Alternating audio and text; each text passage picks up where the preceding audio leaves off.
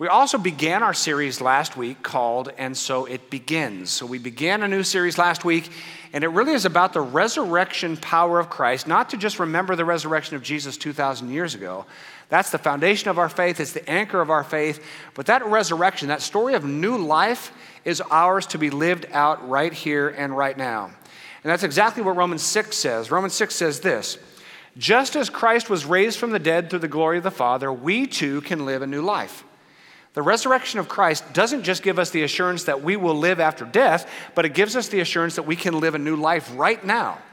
And so, over the next several weeks, we're going to talk about the resurrected power of Christ so that we can be resurrected from rejection, resurrected from depression, resurrected from addiction, rev- resurrected from suffering, resurrected from disappointment. And today, we're going to talk about what it means to be resurrected from failure resurrected from failure. So I thought as we begin our subject on failure today, I'm just going to share with you my failures. You ready? You taking notes? Here we go. When I was young, I failed to stand out. I was okay in school and okay at sports and barely okay socially, but never really excelled at anything. So I felt lost. I just kind of felt like I was living in the shadows there, not really noticed by anybody. I also failed to live up to the expectations of my new faith. I came to faith uh, as a middle school student and was just sort of raised in that 80s youth group, which is a nightmare uh, of expectations and rules and regulations, and here's what to do and here's what not to do. And I never felt like I was good enough. I, I, I, tried and I tried, but I just never lived up to those 80s youth group expectations of all the things you have to do for God and be sold out and all in and hardcore and do daily devotions and keep away from all these nasty things, including secular music and movies. And I mean, I, you just could never live up to it, right? So I never had the assurance that I was really accepted by God and never had the assurance that if I died, I would go to heaven. I didn't think I was good enough. I didn't make it in high school sports there were 200 people in my high school, and I didn't make it in high school sports. Pretty bad. I failed to get a second date with a girl I liked. That first date was terrible. I don't blame her. To this day, I've told her, I, I forgive you. I forgive you. I failed to get the youth pastor job here at Rancho the first time I applied. I failed to get the youth pastor job here at Rancho the second time I applied. Finally, they said, enough is enough. All right, you, we know you're not going to go away, so here's your job. I failed to keep a construction company going through the recession of the early 90s. I failed to finish my graduate education. I failed in my first three years of parenting to kind of balance that, you know, new parenting. We had, you know, twins, three kids, workload, marriage, kid life balance, that whole thing. I failed miserably at that. I had to totally rebuild my life when my uh, oldest daughter was three. Even today, I can look at some things about my life and about the ministry here that are going well, but there are some things that I can, you know, kind of see in the landscape of my mind the way I wanted things to be that aren't the way I envisioned them to be. And so, this idea of failure is something that's alive and well. And I have quite a list. And I didn't share everything, I'm keeping some things a little secret, right? now, fortunately, I'm not alone in a very long list of people who have failed. There's all kinds of different failures. There are personal failures. Uh, one of the most famous personal failures, if you're a sports fan, is this guy right here 2003, Steve Bartman. The Chicago Cubs were in the playoffs. They never made the playoffs since like 1945. They finally made the playoffs. This is game one, and, and they're ahead in the eighth inning. Um, hit a foul ball, opposing team hits a foul ball. It's catchable, but Steve Bartman gets in the way and did not make the catch, and the Cubs lost that game. The crowd went crazy on him. 60,000 people went crazy on him. He had to be escorted out by security. No joke. If you know the story, he was the most hated man in Chicago for 13 years. Seriously, he had to go into hiding. Awful. Then there's Cliff Herring. You may not know Cliff Herring. He has the wonderful distinction of being the high school coach that cut Michael Jordan from his basketball team. He lived with that his entire life. Then there are business failures. Some of them are very, very famous. Excite, the tech company, could have purchased Google for $1 million. They chose to pass. Daimler Benz lost 20 billion on the Chrysler deal. Xerox has this great research company. They poured tons of money into this research company that came up with tons of products, including the Alto. The first personal computer was invented by Xerox. It's a functioning computer. It had Ethernet, it had connections, it had a mouse, it had a lot of things that are still in computers today. But they decided, no, we're not going to deal with that. We're making some copies, making copies. And they did nothing with it. Blockbuster turned down an offer to buy Netflix because it would impact their brick and mortar video rentals. And it did impact their video rentals. One of the most famous and my personal favorite corporate failures is the Wow Frito Lay chips. Olestra was a new molecule that tasted like fat, but the molecule was too big to be absorbed by the body. So this greasy stuff just went right through you. I'm not going to get into the gruesome details, but it actually went to market and the entire world. Anyway. There are governmental failures, many, many governmental failures. The Great Recession of 2008 through 2012 was widely considered to be the result of policy failures. Hurricane Katrina response, an absolute disaster. The Gulf oil spill, one of the worst uh, environmental disasters, man made mistakes. The Iraq weapons of mass destruction miss, there were none. Benghazi, uh, was a terrible uh, failure of government. Veterans health care continues to be a terrible failure of government. So there are personal failures, business failures, governmental failures. Let's talk about political failures. No, let's not do that. Every time I mention anybody, I get like hate mail and got to bring in security. It's just not even worth it. Now, most failures are unintentional. They're unintentional. We just make mistakes. We're human beings. Nobody's perfect. We just make mistakes, and, and there's some consequence to that. But the deepest consequences come through intentional failures. When we know what we're doing and we hurt somebody. We know what we're doing and we hurt somebody. It's intentional. We say things intentionally that hurt people, usually the ones we love the most. We do things that hurt people, again, usually the ones we love the most we can do some serious damage cheating on spouses, choosing other priorities over our own children, committing crimes, destroying relationships by getting deeper into alcohol or drugs. These are intentional decisions that we make, kind of based on our natural desires, our natural bent, but we make the choices to go down these dark holes of failure, and people get hurt.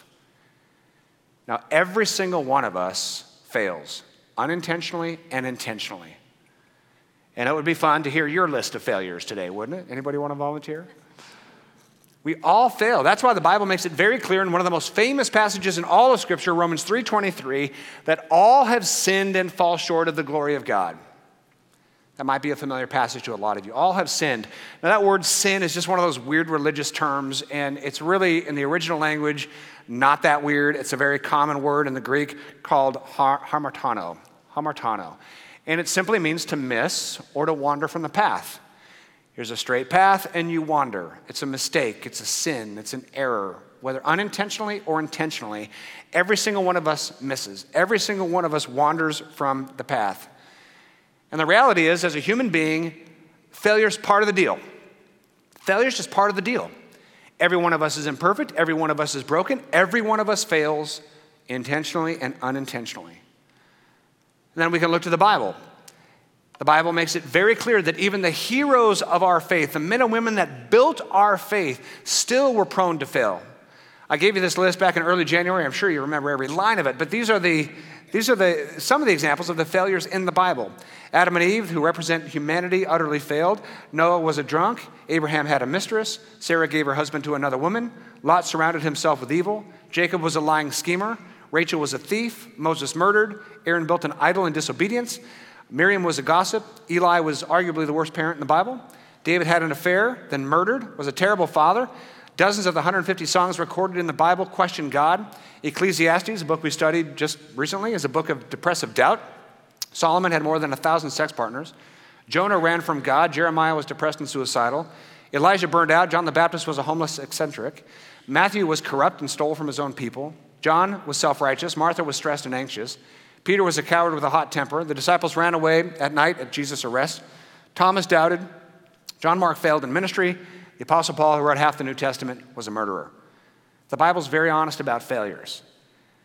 And so, considering the fact that all of us fail, the Bible is filled with accounts of failures, I think it's time for us to really learn how to deal with our own failures. So, what do we do for, from here? What do we do with our failures? Well, I think it's good for us to look at arguably the greatest failure of the Bible, and that would be the Apostle Paul. The Apostle Paul was the greatest failure of the Bible. Now, I'm not putting that on him, he put that on himself. He called himself the chief of sinners. So I'm just taking him at his word, right? He called himself the chief of sinners. In Galatians 1 and 2, he talks about his own list of failures and how he's dealt with that. And I think it's good for us to take a look. The Apostle Paul, the chief of sinners, began with this very important first step to own our failures. To own our failures. This is the first step. We've got to own our failures. Galatians 1:13.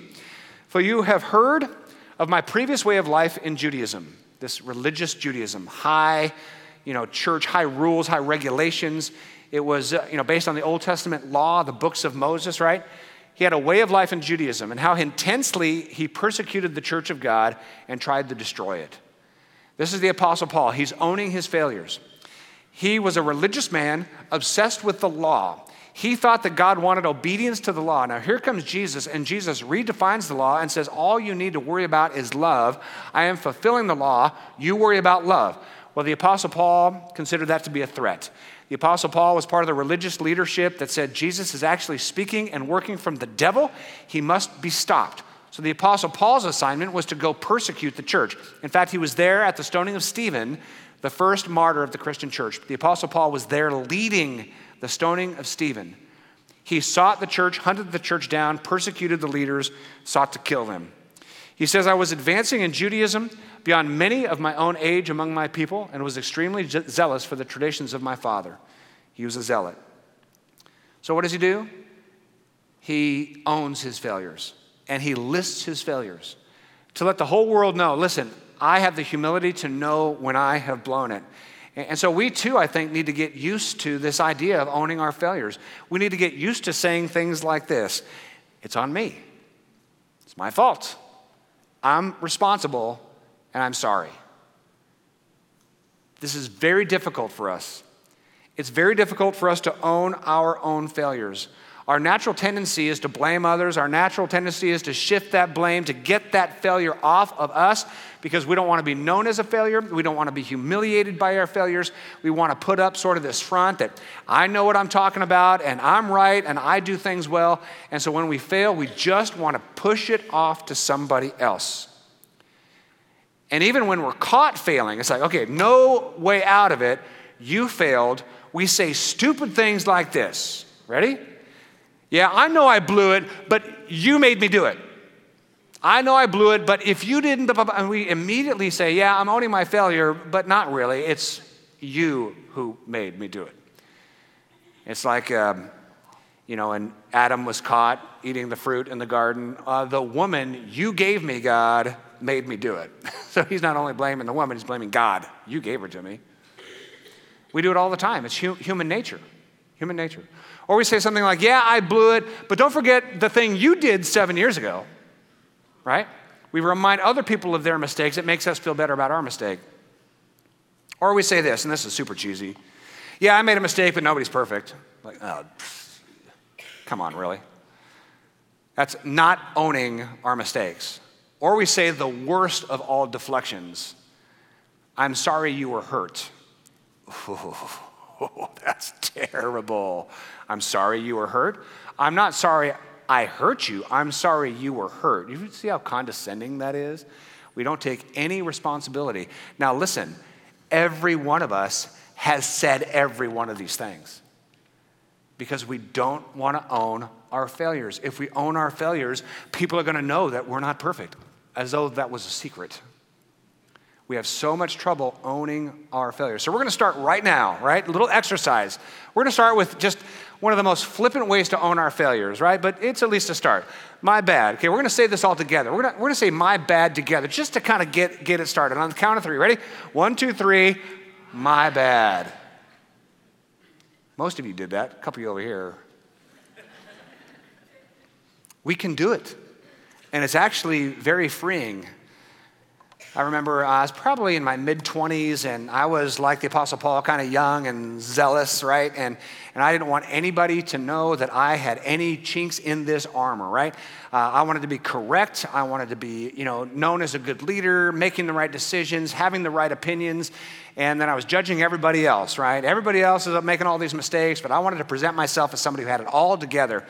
And I got in, in some trouble because I was not owning my failures. I wasn't owning my failures at home, wasn't owning them here at work. And it, frankly, it's annoying, right? And it just doubles down on trouble. Because not only are we all prone to fail, but if we deny that failure or start blaming other people or, or somehow shove responsibility out, now we're just increasing the hurt. And I will never forget the first time I just decided to not defend myself and to just say, I'm sorry, and to totally own it. And I'm telling you, it was one of the greatest feelings I've ever had. Now, in my head, it was full of defenses. In my head, it was a full of, yeah, you did this, and they did this, and you made me do it, and everybody fails, and nobody's perfect. All these things that were in my head that are in all of our heads. But what I actually said was, I'm sorry, and I blew it. Will you forgive me? And I'm telling you, just those words falling out of my face was so freeing. It's like, wow. I had a choice there. I could go on a whole rabbit trail of blaming and defending and arguing, which would have just made everything worse, or to just say, you know what, I blew it. And it really doesn't matter who else was kind of in the mix of that particular failure. I blew it, and I just need to own that failure. So, resurrecting from failure requires first that we own that failure. We have to. Secondly, embrace God's grace. When we own our failures, what the Bible calls confession, we confess our sins, then we get to embrace God's grace. We get to embrace God's grace. Here's a truth that is profound and it's changing the world even as we speak that we are forgiven. We are forgiven. This is why we gather every Sunday right here to just embrace that reality. We're forgiven. God loves us so much. He forgave us in Christ. Jesus Christ paid the price for our sins. We are free from the penalty, the consequence, the judgment of our failures because the judgment of our failures was placed on Jesus Christ, who paid the price in full. We are forgiven. You might recall what we just talked about in Romans 3. Romans 3 says, All have sinned at hamartano and fall short of the glory of God. But that verse continues and all are justified, which means made right or forgiven. All are justified freely by his grace through the redemption that came through Christ Jesus. This is why we gather. This is what gives life to our souls. This is what can begin to really free us from being defined by our failures, that idea that we are forgiven. And the Apostle Paul knew that. In Galatians chapter 1, immediately after he owns his own sin, he says this in Galatians 1:15. But God set me apart and called me by his grace. Paul says, I know I have done terrible things. I rejected Christ. He was part of the whole religious leadership that, that got Jesus crucified. And then he went hard after, after uh, at the church and hunting them down and having them arrested and having them killed. After he confesses all that, he says, But God set me apart and called me by his grace. The Apostle Paul embraced the grace of God. But embracing the grace of God is only half the story. We can believe that Jesus paid the price for our sin, and we can believe that God forgives us, but there's another thing that I think is even harder to do. Simply this receiving the freely given grace of God allows us to forgive ourselves. Now, forgiving ourselves is kind of a kind of a cliche. What does that really mean? But it's it simply means that we don't, we don't condemn ourselves for our failures. So many people live with a condemnation of their own failures. They might know and believe that God forgave them through Jesus Christ, but they carry that failure so intensely. They continue to punish themselves because they know they deserve it. I've made a mistake. I've hurt somebody, and I'm gonna, I'm gonna continue to punish myself because I deserve it. It can be haunting, it can be paralyzing, it can be defining for us, it can be this heavy weight. We have failed before God, before others, we've hurt others, and we're carrying that. And we don't want to get rid of it because we deserve to feel guilt and we deserve to feel shame. But in Christ, we have to forgive ourselves. We really do. And it simply means this to see ourselves the way God sees us. How does God see us? God does not see us by our failure. God does not define us by our failure. He looks at us as perfect, unblemished. He looks at us as his perfect son, as his perfect daughter. The, the death of Christ is so complete, it's so uh, sure to forgive our sin that when God looks upon us, he sees nothing but purity. He sees nothing but righteousness. He sees nothing but blamelessness. Ephesians chapter 1 makes that very clear. So, forgiving ourselves means that we see ourselves the way God sees us, that we're not defined by our failure, and to treat ourselves the way God treats us. God pours out, according to Ephesians 1, every spiritual blessing. He pours out love. He pours out grace. He pours out forgiveness. He pours out eternal life. God is for us, right? Always for us, no matter what we've done. But sometimes that guilt and that shame is so burdensome on us, we don't think we deserve that kind of goodness. We don't think we deserve a good life. And so we punish ourselves with guilt and shame. And so the resurrection of Christ and resurrecting from failure means that we receive God's grace. Not only owning our failure, but receiving God's grace, more importantly. Third, resurrecting from failure means to learn the lessons of that failure.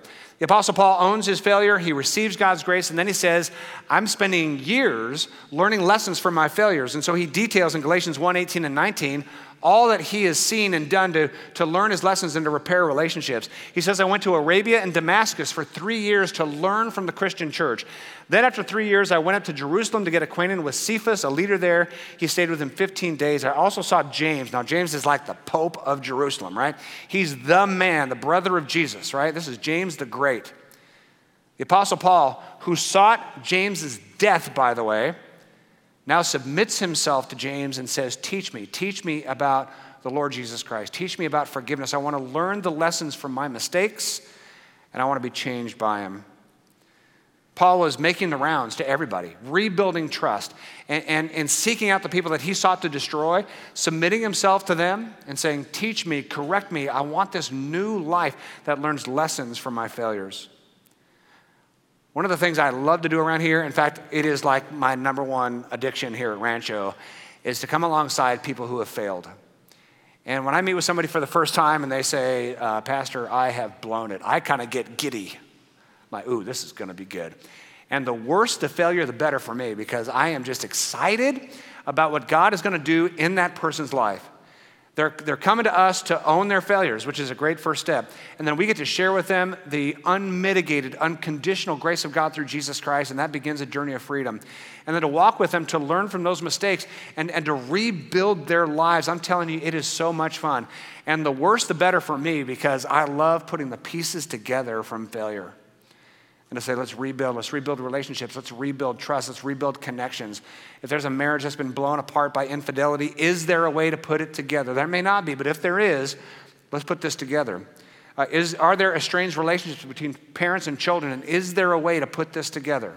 If somebody has just gotten themselves into addiction up to here and they are just completely owned by substances, to be able to say, We're going to walk with you and learn together and rebuild life. If they're coming with a, a criminal record the size of my arm, let's rebuild this life, learning from our mistakes and moving on in God's grace.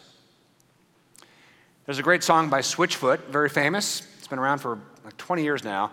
Uh, it's called I Dare You to Move. I dare you to move. And it's about moving on from failure and learning the lessons from failure. It says, I dare you to move. I dare you to move. I dare you to lift yourself up off the floor. I dare you to move. I dare you to move. Like today never happened. Like that failure never happened. And here's the punchline of the song Maybe redemption has stories to tell. God wants to tell a story through our failure. We all fail. It's nothing new. We're not alone. We all fail, fail. Now, God wants to build a story, tell a story through our failure, and that maybe forgiveness is right where you fell. We don't have to earn our forgiveness. We don't have to earn it. We don't have to square our lives away again. We don't have to get our lives right to earn God's love for us.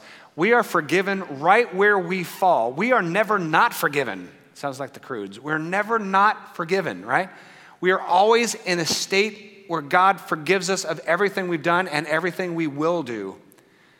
We are never not forgiven. In the middle of a sin against God, in the middle of a failure, we are never separated from Him. He never turns His back on us. He loves us and He's there for us. Man, I forgive you. I forgive you right here and right now. I have never not forgiven you. Own that failure embrace my grace. Now let's learn from that failure. So, resurrecting from failure requires learning from our failure. And then, fourth and finally, it involves boldly moving forward. Boldly moving forward.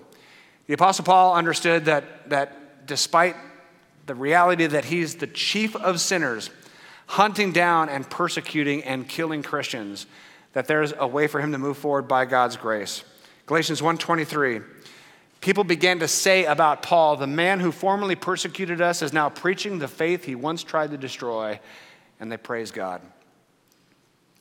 When somebody has a story to tell, they failed, maybe they failed publicly, and they've owned that failure, and they've embraced God's forgiveness, and they've learned from those mistakes, and then they boldly move forward. That is a story to tell.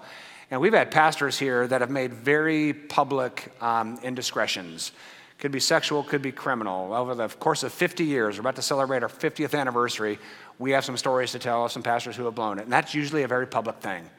And to be able to walk with them in grace and to rebuild marriages after infidelity, the stories that are told of God's grace, rebuilding lives, rebuilding relationships, and, and, having people move on to become announcers of God's grace to the world, it is absolutely incredible. It's absolutely incredible. And God is praised as a result. That's why Galatians 2:20 is written. Galatians 2:20 is written in the context of the apostle Paul's failure and his, and his journey through failure and it's a very famous verse. Paul says, "I've been crucified with Christ, and I no longer live. That past, those failures are dead. They're crucified with Christ. I'm no longer defined by my failures." That's the whole context of this passage. But Christ lives in me. The life I now live in the body, I live by faith in the Son of God who loved me and gave himself for me. We have a new life in Christ. We are resurrecting in Christ. Now, I want to be very clear. There is really no such thing, in my little humble opinion, as deliverance. You don't just say a prayer and all mistakes are in the past and never, we're never going to make a mistake again. No, we are human beings. None of us have arrived. As the Apostle Paul says, we keep pressing on. We keep pressing on. So it's not about arriving to a point of sinlessness. That will never happen, really. It's a journey forward, a journey boldly moving forward, not defined by our mistakes, owning those mistakes, learning from those mistakes, embracing God's grace, but keep moving forward. We have a whole new life lived by faith faith that we're forgiven by God in Jesus Christ. If you ever bear the weight of guilt or shame, look to a cross. Could be a, a, a, cross on a piece of jewelry. Drive by this campus and look at the cross. Make a cross. The cross, the cross proves that there is nothing that separates us from God. The cross proves that we're forgiven. Our new life of faith understands that we're forgiven in Christ. There's nothing that condemns us. A new life of faith says we're not defined by our failures. And I can be forgiven by God and I can forgive myself and I can move forward. A new life of faith means that we can live a new life, not live for ourselves, but lived for the betterment of others, to be lived as a story told of God's grace through failure. So, resurrecting from failure requires boldly moving forward. Boldly moving forward. Remember Steve Bartman, the fan who interfered with the foul ball in 2003? His life, no joke, was a living hell. And if you know anything about Chicago sports, that will be obvious to you. Interfering with one foul ball made his life a living hell. He had to go into hiding, no kidding. He got death threats, no kidding. It's insane. 13 years later, the Cubs won the World Series. And the owners of the Cubs awarded him a World Series ring with his name on it. The owners of the Cubs knew this had to stop. This is insane. This poor guy made a mistake in a split second that maybe contributed to losing one stupid baseball game. And they lost every other game on their own without Bartman. But the owners of the Cubs had to put an end to defining his life by this mistake. They gave him a World Series ring. Bartman said in response, I am very aware that I did nothing to deserve this ring, but I'm happy to be reunited with the Cubs family again. To me, that's just such a beautiful human expression of resurrecting through failure. Resurrecting through failure. We make mistakes, we all do. Let's stop fighting that reality and start walking the same journey that the Apostle Paul walked. Just own our failures. My bad, my fault. I'm sorry. I will try to do better. I made a mistake.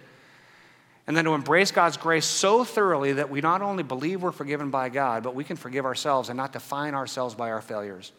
We can learn from those mistakes in a healthy and in a mature way, and we can keep moving forward, living a good life, telling the story of God's grace.